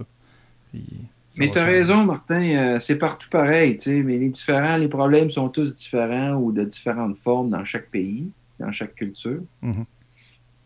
Et euh, mais, mais c'est certain que là, je nommais des choses qui paraissent peut-être un peu négatives au niveau du Japon, mais il y a des côtés très positifs aussi, là, absolument extrêmement positif. Et euh, vivre au Japon, c'est quand même un truc qui est quand même exceptionnel aussi. très chanceux de vivre ici pour plusieurs raisons. Euh, tu as parlé de la communauté, euh, pas du, de la communautaire, mais contrairement à nous qui sommes contrairement à nous qui sommes individualistes, au Japon, la, la, la force du groupe et l'aspect euh, la loi, c'est ça, puis on suit ça, puis c'est euh, on contrôle, puis euh, ça a du bon, ça a peut-être du moins bon, mais il y a du positif à, tirer de ça aussi. Non, non, il y, a des belles choses. Tu sais, les 15 dernières années, je faisais partie d'un groupe à la petite école de mes deux filles, où ils sont allés. Et c'était tous les papas qui, qui créaient un groupe qui s'appelait The Men's Club. Puis on faisait beaucoup de volonté, de, de, de bénévolat bénévolat, merci Edith, euh, de bénévolat euh, pour euh, quand on a des activités, des journées d'activités sportives ou des, festivals ou des trucs comme ça, tu vois.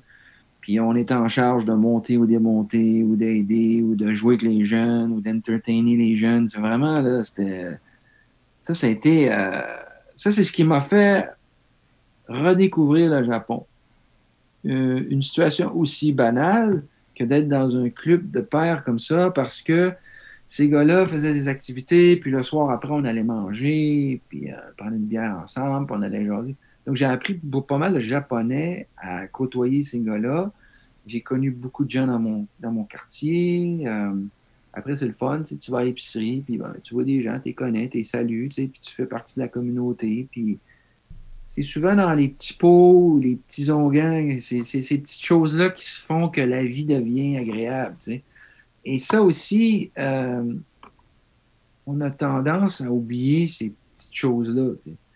Euh, je sais qu'au Québec, il doit sûrement y avoir euh, des fois des groupes communautaires dans les parcs ou euh, des gens qui se rencontrent un samedi matin. il y a un club avec les chiens. Bon, ben, les gens se rencontrent, parlent de leurs chiens, puis ils échangent, peu importe ce qui se passe. On s'en fout si c'est banal ou pas. L'idée, c'est qu'il y a un échange, il y a un moment, il y a, il y a une magie qui s'installe entre ces gens-là. Et c'est ce qui fait que, ben, l'Africain qui vient d'arriver au Québec, euh, qui est un gros chien, qui s'en va dans son petit club de chiens, il va connaître tous les voisins, puis là, ben, il va se sentir accepté. Tu sais. Hmm. Ça, euh, quand tu ne l'as pas vécu, tu ne sais pas c'est quoi, puis quand tu le vis, tu te rends compte que ça, ça a des valeurs, des valeurs très précieuses.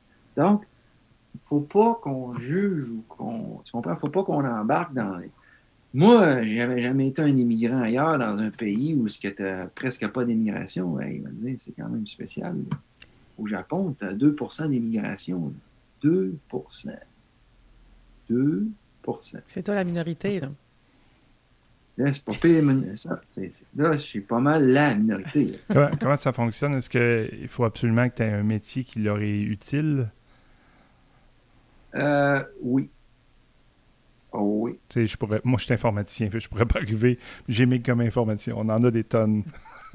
ben, si tu étais informaticien euh, spécialisé dans quelque chose, dans le IT, puis que, puis que, je sais pas, ta femme était japonaise, tu trouverais un job ici sans problème. Mais peut-être qu'ils te prendraient parce que tu parles en français, puis tu parles en anglais, puis que pour eux autres, c'est important, tu sais. Euh, tu aurais un rôle. Faut pas te prendre pour tes beaux yeux, là. parce que tu as raison d'être là, tu sais. Oui. Et ça, d'être un immigrant, d'être un immigrant dans un pays où tu es minoritaire comme ça, euh, permet de comprendre bien les affaires. Et après, quand tu reviens au Québec, puis tu vois des immigrants, tu peux te mettre dans leur. Euh, peux te mettre un peu dans leur culotte jusqu'à un certain niveau, tu sais, parce que tu peux, euh, tu peux comprendre que apprendre une nouvelle langue, d'être dans un nouveau pays, une nouvelle culture, un nouveau système. Ça offre beaucoup de challenges. Et ce qui est le plus difficile, c'est souvent les jugements des autres. Euh, ici, les Japonais sont assez silencieux. Ils ne vont pas te crier ce qu'ils pensent. Ils ne vont pas te le dire, tu ne le sauras jamais. Même s'ils ne t'aiment pas, ils ne vont pas te le dire. Ils ne vont pas te le faire savoir par leurs yeux non plus. Chez nous, au Québec, euh, pas pareil. Ça doit être vraiment, vraiment blessant ah de se faire dire toutes sortes de niaiseries. Je ne Je sais pas l'utilisation des réseaux sociaux au Japon, mais ici, euh, waouh, Des fois, on voit des, choses. Euh, genre, retourne ah, dans ton pays, mais c'est parce que mon pays, ici, je suis né ici, je suis une deuxième euh, génération, exemple. Mm. C'est des Haïtiens qui sont ici depuis deux générations, puis il, y a un, colon, on l'appelle ainsi, qui le traite de retourne dans ton pays si t'es pas content, mais c'est parce que je suis né ici. Mon pays, c'est ici. non, mais c'est. En fait, c'est.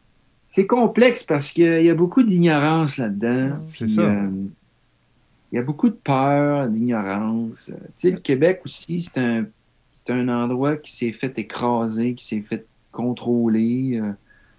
Donc, dans les gènes québécois, il y a eu beaucoup de, de souffrance aussi. Tu sais, euh quand les Anglais ont pris le contrôle, les euh, Québécois ont vécu. Un paquet de Québécois, si on regarde dans l'histoire du Québec, il y en a plein qui se sont fait assassiner pour essayer de défendre la cause ou de simplement avoir les choses euh, égales. Exactement. Donc, euh, il y a beaucoup de peurs peut-être qui sont derrière ça. la peur de perdre la langue française, la peur de se faire envahir, blablabla. Bla, bla, bla, ben, une des choses. une des choses que je remarque au Canada, c'est que on cultive l'ignorance, souvent. Puis euh, souvent aussi dans, le pays, on, voit qu'il y a des problèmes de, séparation de culture. Les, deux, les deux grandes solitudes, souvent, comment ils les appellent. Puis il n'y a rien qui est fait en tant que tel pour régler ça. Ils vont juste continuer à, promouvoir le fait qu'on est si différents, puis on ne on pense pas pareil, puis, puis dans le fond, ça serait juste de, donner la peine d'aller voir ton voisin, d'apprendre à le connaître, puis qu'il a une culture différente, puis de Ah oui, c'est intéressant. Ah, hey, en fin de compte, on aime les deux, un peu comme tu disais, ton, club de chiens. Euh, on, les deux, on, a ce point-là en commun, fait que partons de ça, puis bâtissons notre relation, puis apprenons à apprendre les différences de l'autre, puis les trouver belles, puis les trouver intéressantes. Là. Et tu sais, les politiciens ont souvent peur aussi, parce que si c'est un politicien qui arriverait et qui dirait euh, au Canada, on est chanceux, parce qu'on a deux langues, on a deux cultures, on a deux parlements, on a une opposition, puis on a, on a, ben, le, au contrôle. Le parti au pouvoir. le parti au pouvoir, puis on a une opposition. Ça, c'est fantastique. Pour la simple et bonne raison que tu as toujours une police qui check le boss. Parce que tu as des bons boss, mais tu as des mauvais boss des fois. Puis, par avoir une opposition avec une, culture différente, ça te permet d'avoir une perspective puis un acharnement différent. Ce qui fait que ben, tu n'as pas de gros problèmes comme tu peux avoir. Euh, on a eu, mettons, euh, ben, moi personnellement, je le voyais comme ça, là, mais c'est mon opinion personnelle, mais regarde aux États-Unis, à chaque fois qu'il y a un nouveau président, c'est tout le temps un truc de fou. Et euh, je trouve qu'au Québec, euh, au Canada, la politique est, plus équilibrée, pas simplement à cause que on a deux cultures, deux langues, deux partis, et il y a tout le temps un qui contrebalance l'autre. Donc, tu en as un qui est fort à 70, 65, puis tu en as un qui check à 30, 35% ça fait que ben, tu n'as pas, de, pas de vague comme il peut y avoir dans d'autres pays. Et ça, pour, moi, ça, je trouve que c'est un bon système. Quand je l'explique aux, Japonais ou à des gens d'autres pays, je l'explique toujours comme ça. Le monde trouve ça fantastique. Mais en même temps, quand tu as un premier ministre comme Trudeau, ben, il y a bien du monde qui vont le juger de par son apparence ou, ou parce qu'il est plus relax ou parce que ci ou parce que ça. Mais bon, au final, il fait un job, le gars, comme il peut, tu sais, puis... Euh, personne ne ferait mieux. personne qui ferait mieux, exactement, tu as bien raison. Il n'y a personne qui ferait mieux, parce qu'une fois que tu es dans ces culottes, tu te rends compte de tout ce qu'il y a à faire, tu es débordé, puis tu peux juste faire ce que tu peux faire. Puis il y a tellement de choses, d'éléments autour, que... Puis c'est ça qui est... En fait, c'est là que l'homme doit apprendre à arrêter de pointer du doigt c'est facile de pointer. C'est comme le gars dans son divan qui boit sa bière avec sa bédaine, puis qui chiale après le joueur de hockey qui est sa patinoire avec le cœur à 180 à l'heure, qui fait du mieux qu'il peut. Voyons donc. C'est quoi, là, ça? Gilles, va donc courir 5 km demain matin, on en reparlera de ça. Ça manque un peu de sagesse. Si on peut, euh, comme, euh, remettre le thème. Et là, tu as touché un point sensible tantôt en disant l'ignorance chez nous mm. est une maladie. je suis entièrement d'accord. Il y a trop d'ignorance chez nous, trop de jugement, puis il y a trop de. Le monde se regarde le nombril. On a besoin d'ouvrir les yeux, on a besoin d'ouvrir. On se victimise beaucoup. On se victimise beaucoup. C'est toujours la faute de la météo, l'économie, le, gouvernement. le gouvernement, le voisin, les immigrants. Le... Et c'est souvent la faute par en dedans de nous, où ce qu'on devrait se regarder le nombril, mais d'une manière euh, plus à l'intérieur du cœur. Hmm. Et prendre, et aussi prendre responsabilité, arrêter de mettre la faute sur les autres aussi. Mhm. Ça, c'est quelque chose que qui, me, qui, me, qui, me, fait pousser les ongles quand je vais chez nous. Tu sais. Ton voisin, euh, il fait une erreur de manipulation de voiture, puis il rentre dans tes. Là, il va rien dire, il va se sauver dans son parking. Tu vas dire Hey, t'as as brisé ma haie, c'est pas moi. Ben voyons. Je l'ai vu sur mon balcon, c'est pas moi. Dis pas de conneries de même. T'as 50 ans, man. Comment ça, tu me dis des niaiseries de même? Porte tes culottes, tu dis Hey, je suis désolé, j'ai fait une mauvaise manipulation, je vais rentrer dans ta haie, je m'excuse, on peut tous organiser quelque chose. S'il y a un dédommagement à faire. tu vas, tu vas briser ta relation de voisin. Après ça, tu vas avoir une relation exécrable pendant X années parce que tu refuses d'admettre que tu as fait un. Voyons là, on est rendu. Mais ça n'a pas de sens, ça. ça pas puis, de sens. puis l'autre va dire, ben, il conduisait telle sorte de voiture. Donc, tous les conducteurs de telle sorte de voiture, c'est, tous des, des briseurs de haies. Bon, voilà. Des fois, ça, ça va jusque-là avec les histoires et les différences. Et, euh, Là, c'est parce que c'est comme. euh, c'est qu'à un moment donné, c'est pour ça que je trouve que finalement, la pandémie, c'était quelque chose de fantastique. Parce que ça a permis aux gens de. d'arrêter ça, ces genres de niaiseries-là. Ou enfin, d'avoir un petit break pour pouvoir regarder en arrière et dire il faudrait que j'arrête ça, ces affaires-là. C'est une opportunité. Conscientiser. Il y en a qui ne l'ont pas saisi, mais euh, je sais pas dire. il y en a beaucoup qui l'ont saisi. Peut-être que la pandémie aurait dû durer pour trois ans. tu sais. Oh, Non, non. Ah non, mais la- on- là, tu n'es pas ici, là, mais la ville dire, revit. hein. La ville de Montréal revit présentement. Les gens sortent en terrasse, euh, vont dans les parcs. euh, c'est c'est comme. Est-ce euh, que vous avez remarqué la beauté Est-ce que vous avez remarqué la beauté des gens dans les rues? Est-ce que vous avez remarqué comment les gens ont de la- l'appréciation pour leur été au Québec? Bien sûr. Mhm. Hein? Ça se reflète, hein? Ça se reflète. Moi je, suis au, moi, je suis au Japon, puis je le vois dans les photos, je le vois dans les commentaires, à quel point les gens ont de l'appréciation pour les petites choses. Mm. Et ça, c'est dû du fait que les gens ont souffert pendant un an et demi. Et c'est plate parce que l'homme est obligé d'aller en souffrance, est obligé de souffrir pour pouvoir apprécier en profondeur les choses après. Donc, il faut pas, faut constamment se répéter qu'il n'y a rien qui est pris pour acquis. Il ne faut pas avoir d'attente.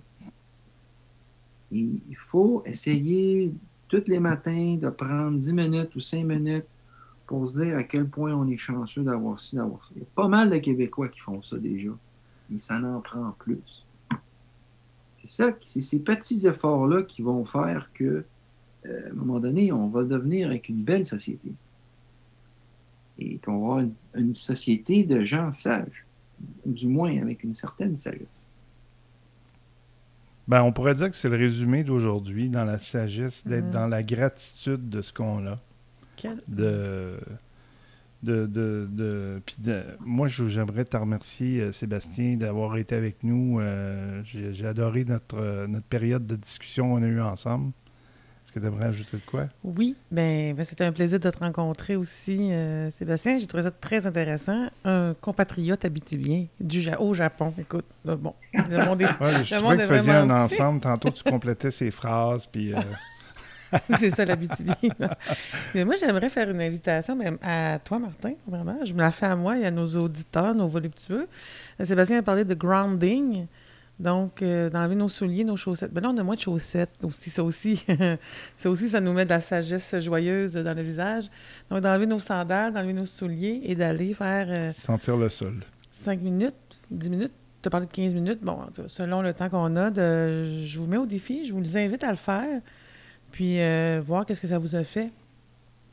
Quel, quel, quel effet ça a eu sur vous après? Euh, 5, Je 10, pense que c'est une 15. très bonne idée. Euh, invite les auditeurs à le faire euh, pour une période de 3-4 jours. À tous les matins, ils sortent le matin, prennent leur café, ils s'en vont dans le cours, vont marcher, se mettent les pieds dans, dans, dans l'herbe, euh, regarder leurs fleurs, juste aller dire bonjour à leur jardin, regarder un peu si leurs fleurs sont, sont correctes, s'il n'y a pas des s'il n'y a pas quelque chose de brisé ou s'ils ne peuvent pas, euh, je sais pas replacer un tuteur à la bonne place. Prendre un petit 15 minutes pour euh, prendre un peu de soleil le matin, le soleil n'est pas trop chaud, l'herbe est encore pleine de rosée, c'est frais, c'est agréable en dessous des pieds. Euh, tu prends ton café dehors, tu fais juste respirer, prendre un peu de soleil.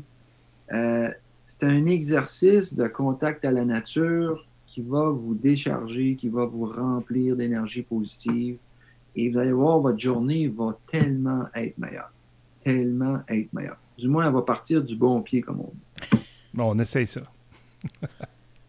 Puis je suis certain que vous, en- vous allez faire un autre, euh, une programmation, si vous décidez de faire une programmation sur le sujet, si vous avez assez de gens qui l'ont fait et qui décident de partager leur, euh, euh, leurs expériences, je suis certain que vous feriez une, une, un, un, petit show là-dessus, puis ça serait extrêmement intéressant. Bien Juste d'aller lire sur le grounding, vous allez voir, c'est pas mal intéressant aussi. Ben, si on revient, on te réinvitera. ça va me faire plaisir. Ça va me faire plaisir. Vraiment, merci beaucoup. J'espère que je n'ai pas trop pris de temps. Euh, euh, ça m'a fait vraiment plaisir de partager. C'est super intéressant. Quand on parle aussi, on fait aussi des, euh, des introspections durant le temps qu'on parle. On réalise soi-même les choses pendant qu'on dit les choses. Oui. ça m'est arrivé à quelques occasions aujourd'hui. Donc, vous remercie beaucoup pour ça. Puis je vous remercie de m'avoir invité. Ça m'a fait. C'était vraiment intéressant et le sujet était aussi agréable parce que euh, on peut parler de choses et d'autres tout en restant dans le thème de la sagesse sans préciser le mot sagesse. Exactement. Merci. Merci beaucoup. Euh, merci. Au plaisir. À bientôt. Alors, je suis Martin Dumais. Je suis Edith Beaupré. Et nous sommes les, les voluptueux.